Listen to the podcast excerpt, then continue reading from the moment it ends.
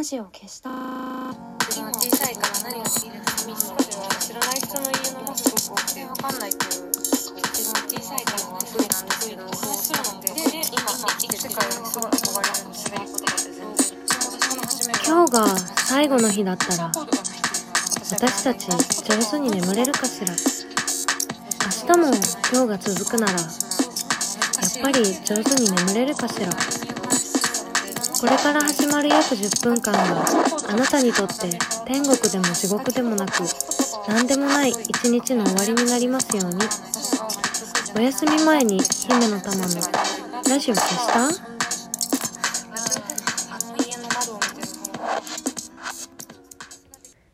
こんばんは、姫の玉のラジオ消した？オープニングはテイトンラ・ハジュよりオーバースリープさんのレトロスペクトでした。この番組はラジオトークからいつかのどこかのあなたにお送りしております。こんばんは、姫の玉です。今週はなんとですね、NHK ホールにキリンジライブ2020を見に行ってきました。やったーすごい楽しかった。あの、タイトルの通りキリンジさんのライブです。それはわかるよね。すごい楽しかった。あの、今年は本当にあの、キリンジの曲に救われた一年で、まあ、こ、今年はっていうか、ここ数年ずっとそうなんですけど、もう、あの、再三いろんなとこで言ってますが、キリンジを好きじゃない人は、まだキリンジを聞いてない人だけという。本当にそう思っているのですごい生で見てね、すごい楽しかった。嬉しかった。なんか、こう、調子を崩した時とか、よくあの、元気がない時とかにこう、音楽を聴きましょうみたいな のが、なんだろう、記事とかね、ネット記事とかであるけど、実際調子悪い時、すごい調子悪い時って音楽とか聴けないから、そういう記事見るたびに嘘嘘って思ってるんだけど、あの、キリンジの曲だけは本当に調子悪い時も聴けるっていうありがたい素晴らしいあの曲ばかりで。なんかこの間もあのありとあらゆるこの調子の悪さに対応できるように日頃から聴ける音楽の幅を増やしておきましょうみたいな あの記事を見てああこれすごい不思議だなと思ったんだけどあの結局どどうなんだろう？ちょっと調子が悪い時とかって音楽聴いて楽になることってあるけど本当に調子悪い時って結構聴けるものって限られてて私の場合はキリンジと出会うまでそれがなぜか日本語ラップだったんだけど。今でもそうかな。今でもね調子悪い時もね日本語ラップを聞くとちょっとこうふーっと元気になるっていう あの不思議な性質の持ち主だけど。多分それは昔ねあのなんだろう。本当に子供の頃に好きだった音楽だからなんかその聞くとこうちょっとこうなんだろうな。タイムスリップした感じというか昔に気持ちが戻るようなあの感覚がして元気になるっていう感じなんだけどキリンジは大人になってからあの好きになって大人になってからまあ成人してから好きになってだからなんかそういう昔の感覚と関係なく調子がいい時も悪い時も聴けるっていう大好きなあのユニットですけど。本当に元気がない朝もちょっとこう緩めてくれたり元気がいい日はこうさらにブーストをかけてくれるような あの感じで起き抜けに聞いたりあとはもうなんか例えば友達とねドライブ行く時とか今年もなんか海に行ったりとかうーんあとなんか車ねいろいろ乗ったりしましたけど友達がね車を手放したりとかあのーしたのでその話ねなんかラジオでした気がするけど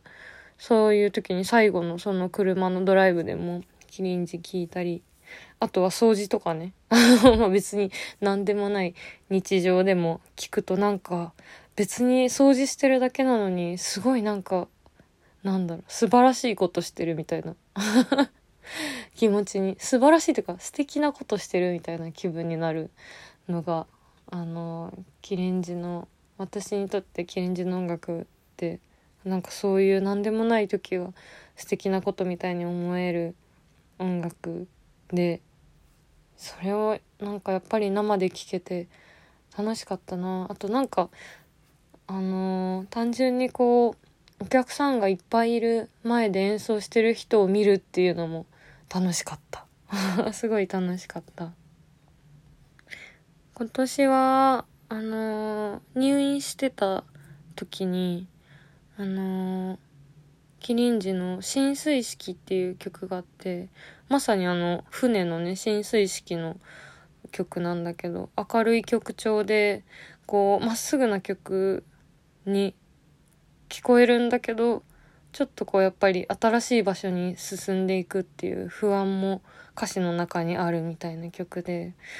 なんか今年は閉鎖病棟に入院してたまあたった2週間で病棟の中では私はかなり短い入院期間の方の方っていうかなかなか2週間で退院する人っていないから本当に早い方だったんだけどそれでも2週間外に出ないってすごいなんか不安になる退院する時なんか入院した時はもう外に出れないしあの連絡も取れないしどうしようっていうは早く出たいじゃないけどこれどうすんのかなっていう 感じだったけど2週間も経つと逆に退院するの怖くなっちゃってなんかこんな3食決まった時間に決められたものが出てくるしあとは寝る時間もね起きる時間も決まっててできることも決まってるからなんか逆に傷つくこととかも少ないし新しい発見とかもないからそのなんか外に出たら情報量すごいまた多いところに戻っちゃうなと思ってすごい怖くて退院する日の朝